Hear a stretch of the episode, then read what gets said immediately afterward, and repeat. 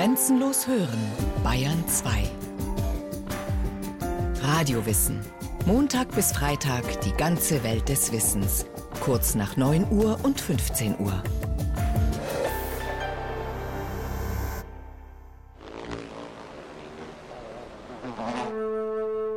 War so eine Tradition, so wie Kastanien sammeln oder Frühblüher sammeln. So war das irgendwie die Tradition der Kindheit, dass man das gemacht hat. Genau, zusammen mit meinen Eltern. Maikäfer sammeln. Es gab da einen bestimmten Wanderweg, da wussten wir, da sind sie alle. Und im Mai sind wir dann wirklich gezielt los, weil wir halt Maikäfer sammeln wollten. Und da war schon der ganze Weg dann voll mit auch toten Maikäfern, die halt geknirscht haben, wenn man drüber gelaufen ist und in der Luft flogen sie alle. Und am Ende der Wanderung haben wir eben einen Maikäfer in so ein Wegglas reingesperrt, drüber halt dieses Butterpapier oder Backpapier, Löcher reingemacht und das Ganze dann in die Küche gestellt. Und komischerweise jedes Jahr aufs Neue war dann am nächsten Morgen der Maikäfer aus dem Glas entfleuchten, ist irgendwo in der Küche rumgeschwirrt. Also war jedes Mal irgendwie dasselbe. Da kann ich mich noch genau dran erinnern, wie das war. Massenhaft Maikäfer in der Luft. Da muss doch etwas getan werden. Im Zürcher Wochenblatt vom 3. Januar 1839 steht darum diese Bekanntmachung. Infolge einer durch das löbliche Statthalteramt eingegangenen Aufforderung soll sofort eine allgemeine Einsammlung von Maikäfern stattfinden. Und zwar nach den Bestimmungen der Polizeiverordnung vom 5. März 1807. Die eingesammelten Quantitäten sollen am Dienstag oder Mittwoch, den 3. oder 4. Mai, auf das Stadthaus gebracht werden, wo sie von einem hierfür bezeichneten Aufseher in Empfang genommen, gemessen und verzeichnet werden. Nicht nur in Zürich wurden Bauern und Gartenbesitzer offensichtlich regelmäßig zum Maikäfersammeln verpflichtet. Unzählige historische Schriftstücke belegen, dass Landbesitzer, je nach Größe des Besitzes, eine bestimmte Menge an Käfern abzuliefern hatten. Manchmal gab es für die gesammelten Käfer auch Geld. Wer keine abgeben konnte, musste hin und wieder Strafe zahlen. Milliarden von Maikäfern kamen dabei in den einzelnen Jahren zusammen. Der Maikäfer. Viele kennen ihn noch aus ihrer Kindheit, vor allem die Älteren. Die harten braunen Flügel, die aufgefächerten Fühler und der schwarz-weiße haarige Bauch. Sie gehören zu den größten Käfern, die wir hier in Mitteleuropa finden können. Sie werden zwei bis drei Zentimeter lang.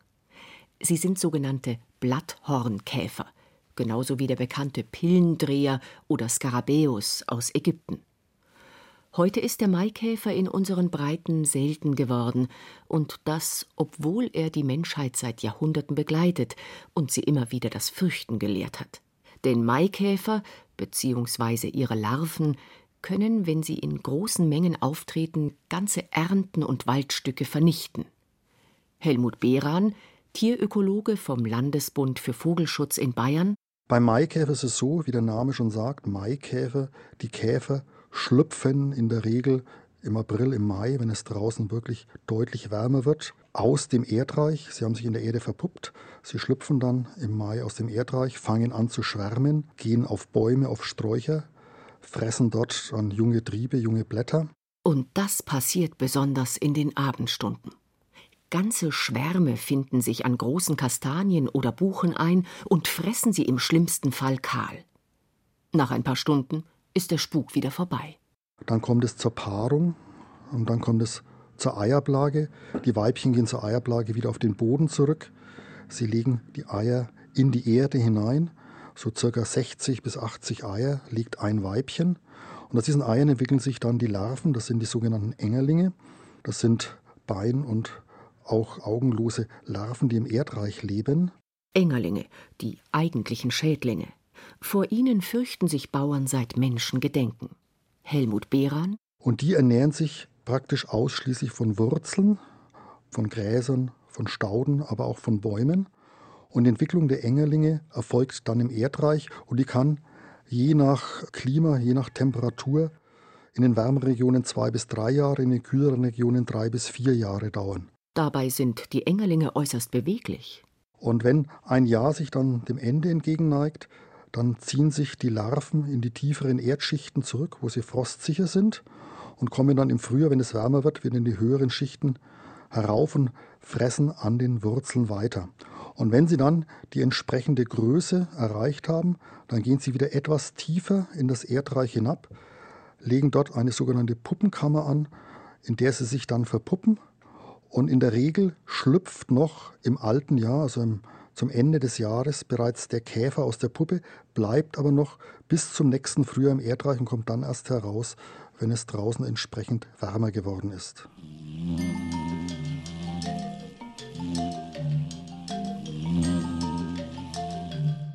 Vor der Entwicklung von chemischen Pflanzenschutz- und Insektenvernichtungsmitteln waren Landwirte, Forst- und Gartenbesitzer den Maikäfern und vor allem den Engerlingen mehr oder weniger hilflos ausgeliefert. Die Käfer traten in den Hauptflugjahren in Massen auf.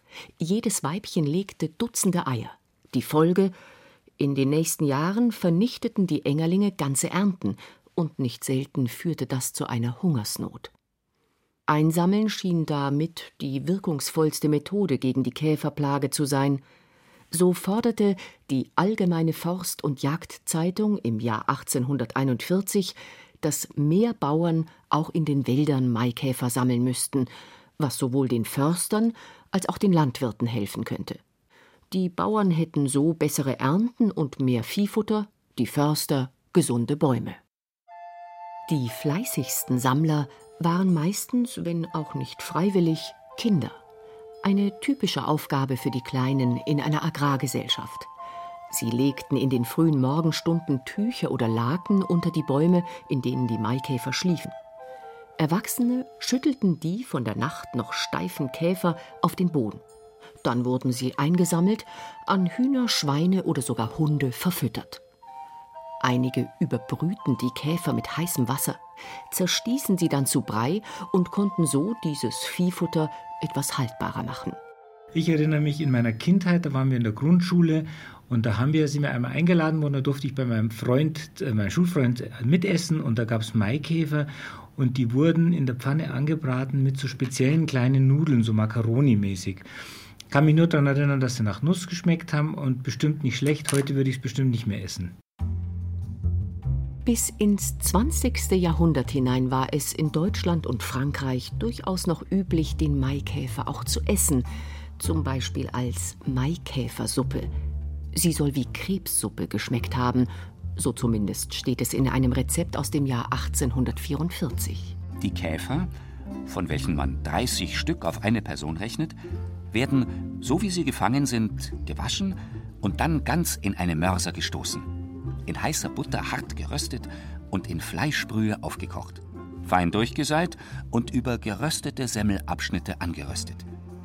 Ist die Bouillon auch schlecht, wird sie doch durch die Kraft der Maikäfer vorzüglich. Und eine Maikäfersuppe gut bereitet ist schmackhafter, besser und kräftiger als eine Krebssuppe. Ihr Geruch ist angenehm, die Farbe bräunlich wie die der Maikäferflügel. Manche Köche trennten vor dem Kochen die Flügel und Beinchen ab. Wie dem auch sei, gerade für Kranke und Soldaten sei diese Suppe besonders geeignet, schreibt der Autor des Rezepts. Ich sehe gar nicht ein, warum man die Maikäfer bisher so verachtet hat und noch verachtet. Sehen sie ekelhafter aus als die Schildkröten, aus welchen die berühmten und teuren Kraftsuppen gemacht werden? Alle Gäste, welche bei mir ohne es zu wissen und ohne es zu erfahren, Maikäfersuppen genossen haben, verlangten doppelte, ja dreifache Portionen. Übrigens sollte man für solche Zwecke Maikäfer meiden, die gerade von Eichenlaub gefressen hatten. Das sei dem Geschmack nicht besonders zuträglich. Auch als Süßigkeit wurde das Insekt verzehrt, dazu wurde es fein mit Zucker kandiert. Mahlzeit. Doch Maikäfer selbst zu essen oder an die Schweine und Hühner zu verfüttern, reichte nicht immer aus, um der Schädlingsplage Herr zu werden. Im Mittelalter und der frühen Neuzeit griffen die Landwirte deshalb zu einem besonders rabiaten Mittel, dem Gerichtsprozess. So kam es im Jahr 1320 zum ersten Maikäferprozess, der uns bekannt ist, und zwar in Avignon. Er sollte nicht der letzte gewesen sein. Aus heutiger Sicht wirkt so ein Prozess gegen Tiere albern und komisch, doch es zeigt deutlich, wie hilflos die Landwirte und Gemeinden dem Schädling Maikäfer ausgeliefert waren. In der Regel wurden die Käfer erstmal vor Gericht geladen oder von Bediensteten mitgebracht, ein paar Käfer stellvertretend für alle. Es wurden Gutachten, Anklageschrift und sonstige Beweise vorgelegt, Zeugen befragt, bis es zu einem Urteil kam. Meistens wurden die Maikäfer aufgefordert, innerhalb einer bestimmten Frist die Äcker und Forste zu verlassen. Sie bekamen freies Geleit zu einem vom Gericht bestimmten Ort, zum Beispiel das Meer oder eine entlegene Insel oder einfach ein Gebiet außerhalb der Grenzen der Gemeinde. Sollten die Käfer den Anweisungen nicht Folge leisten, drohten harte Strafen. Exkommunikation, die rituelle Tötung einiger Käfer, oder das Besprenkeln der Äcker mit Weihwasser. Insgesamt zogen sich diese Prozesse über Wochen hin, und gegen Juni erledigten sich die Strafen meist von selbst, weil die Käfer da schon ihre Eier abgelegt hatten und von selbst verschwanden. Was die Richter nicht davon abhielt, das Verschwinden der Käfer trotzdem als Justizerfolg zu verbuchen. Ich bin jetzt auch Anfang 50. Wenn ich mich an meine Kindheit erinnere, wir haben damals durchaus noch die Maikäfer gesammelt, haben sie dann in Streichholzschachteln gepackt. Da passen sie nämlich gerade so rein und haben die natürlich dann auch mitgenommen in die Schule und dann nicht gerade zur Freude der Lehrer dann irgendwann im Unterricht diese Schachteln geöffnet und dann sind da die Maikäfer, also diese dicken Brummer, durch das Klassenzimmer geflogen. Heute sind die Maikäfer selten geworden. Denn mit der Entwicklung von Insektenvernichtungsmitteln, zum Beispiel dem berüchtigten und heute verbotenen DDT, konnten die Menschen erstmals die Schädlinge erfolgreich flächendeckend bekämpfen.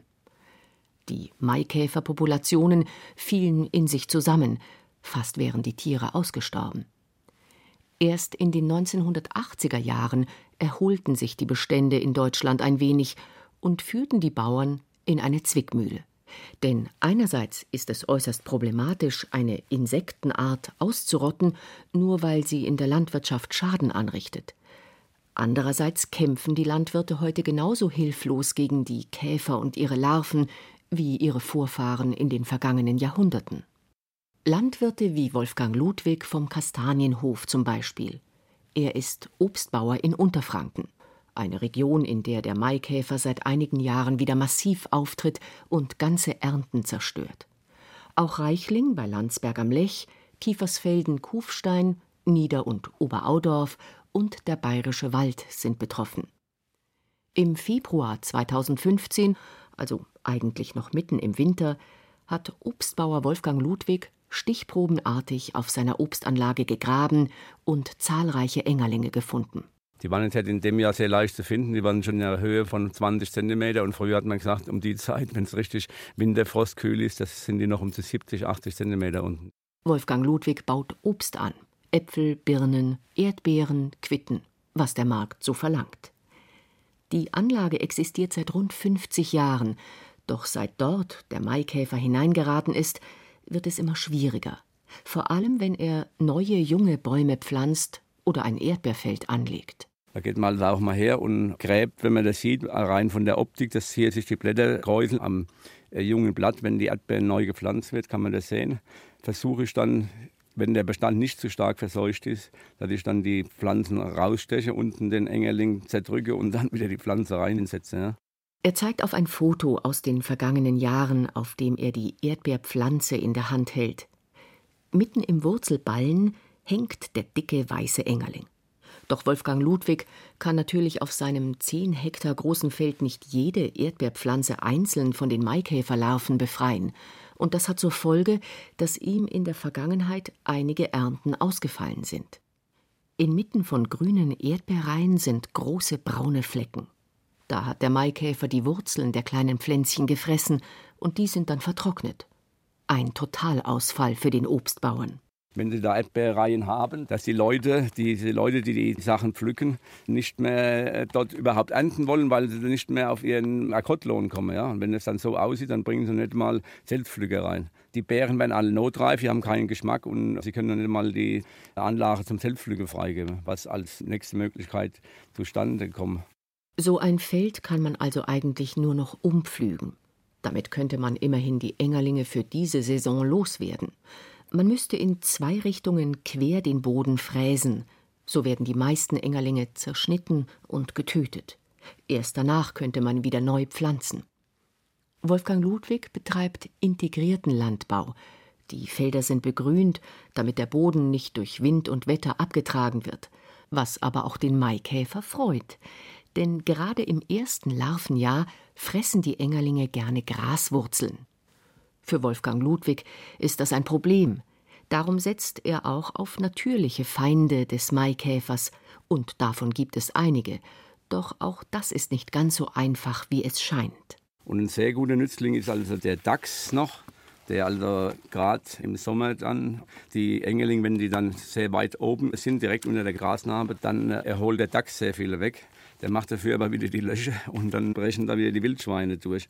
Ein weiterer großer Nützling ist eigentlich der Maulwurf. Ja. Jeder schimpft, dass da überall im Garten ein Maulwurfhaufe ist. Ja, eigentlich, die muss man in Ruhe lassen, die Maulwurf. Aber gleichzeitig sind die Maulwurfgänge auch wieder ein Zulauf von Wühlmäusen, die gerade speziell die Wurzelteile fressen. Maulwurf ernährt sich von, von tierischem Eiweiß und die andere von Pflanzenwurzeln. Und diesen Synergieeffekt rauszubekommen, ist dann nicht immer leicht. Bleiben also Vögel und Fledermäuse, die im Maikäfer einen besonderen Leckerbissen sehen. Gerade Krähen oder Neuntöter sind dafür bekannt, dass sie sich an den dicken Käfern satt fressen. Doch der Neuntöter wird immer seltener und auch die Krähen fressen nicht mehr als ein paar Käfer pro Tier. Es gibt auch immer weniger Fledermäuse und andere Vogelarten, die Lust auf so einen Leckerbissen hätten. Wolfgang Ludwig würde es schon ausreichen, wenn die Maikäfer einfach nicht überhand nehmen denn ein paar von denen verträgt jede gesunde Anlage, vor allem die älteren mit großen Bäumen und starkem Wurzelwerk. Was also können die Obstbauern tun? Für das Jahr 2015 hat die Bayerische Landesanstalt für Landwirtschaft in Freising eine Notfallzulassung für Insektenvernichtungsmittel bekommen, die beim Hochzeitsflug eingesetzt werden können. Naturschützer sehen das nicht gern, doch für die Landwirte in den betroffenen Gebieten könnte das in Zukunft die Ernte retten. Man könnte verhindern, dass die Maikäfer sich paaren und Eier legen können. Wolfgang Kreckel vom Institut für Pflanzenschutz. Es gibt einen Pilz, der natürlich im Boden vorkommt und der die Engelinge, aber auch die erwachsenen Maikäfer, ich sage jetzt mal, befallen kann und damit parasitiert und zum Absterben bringt. Jetzt ist natürlich der Gedanke, wenn es einen derartigen Pilz natürlich gibt und der das schon macht, dass man den einfach noch zusätzlich dem Boden zugibt, dass also mehr Pilz davon im Boden ist und dass damit die Wirksamkeit größer wird, dass ich damit meine Engelinge im Boden bekämpfen kann. Dieser Pilz heißt Boveria brongni arcii und wird auch schon in anderen EU-Ländern wie zum Beispiel Österreich eingesetzt. Er hat eine 60-prozentige Erfolgschance, wenn er richtig angewendet wird. Ulrich Benker von der Landesanstalt. Problem bei diesem Pilz ist halt, er ist UV-empfindlich. Das heißt, man muss ihn verdeckt ausbringen, ansonsten werden die Pilzsporen inaktiviert. Das andere Problem ist, man muss den halt so hinbringen, dass auch der Engeling auch da in die Nähe kommt, dran vorbeikriegt, diese Sporen auch dann eben aufnehmen kann, sich infizieren kann.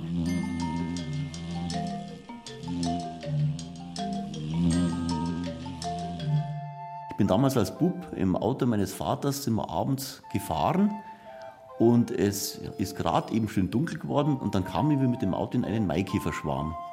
Und dann hat es nicht lange gedauert, es machte pop, pop, pop, pop, pop und dann wurde vorne die Scheibe, also sind wir halt gegen Maikäfer gefahren und durch den fetthaltigen Körper und durch die Scheibenwischanlage dann ist es dann Ganze so verschmiert worden, dass mein Vater hat nichts mehr gesehen und musste wirklich anhalten. Also die haben unser Auto zum Stehen gebracht, die Maikäfer.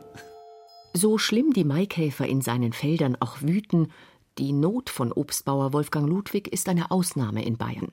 Eigentlich bekommt man im Freistaat nämlich kaum noch einen der braunen Käfer zu Gesicht. Tierökologe Helmut Behran vom Landesbund für Vogelschutz macht das Sorgen. Denn es gibt nicht nur viel weniger Maikäfer als in früheren Jahrhunderten, sondern insgesamt weniger Insekten. Sie sind eigentlich Symbol für einen Rückgang der gesamten Artenvielfalt, die wir bei uns in der Kulturlandschaft haben.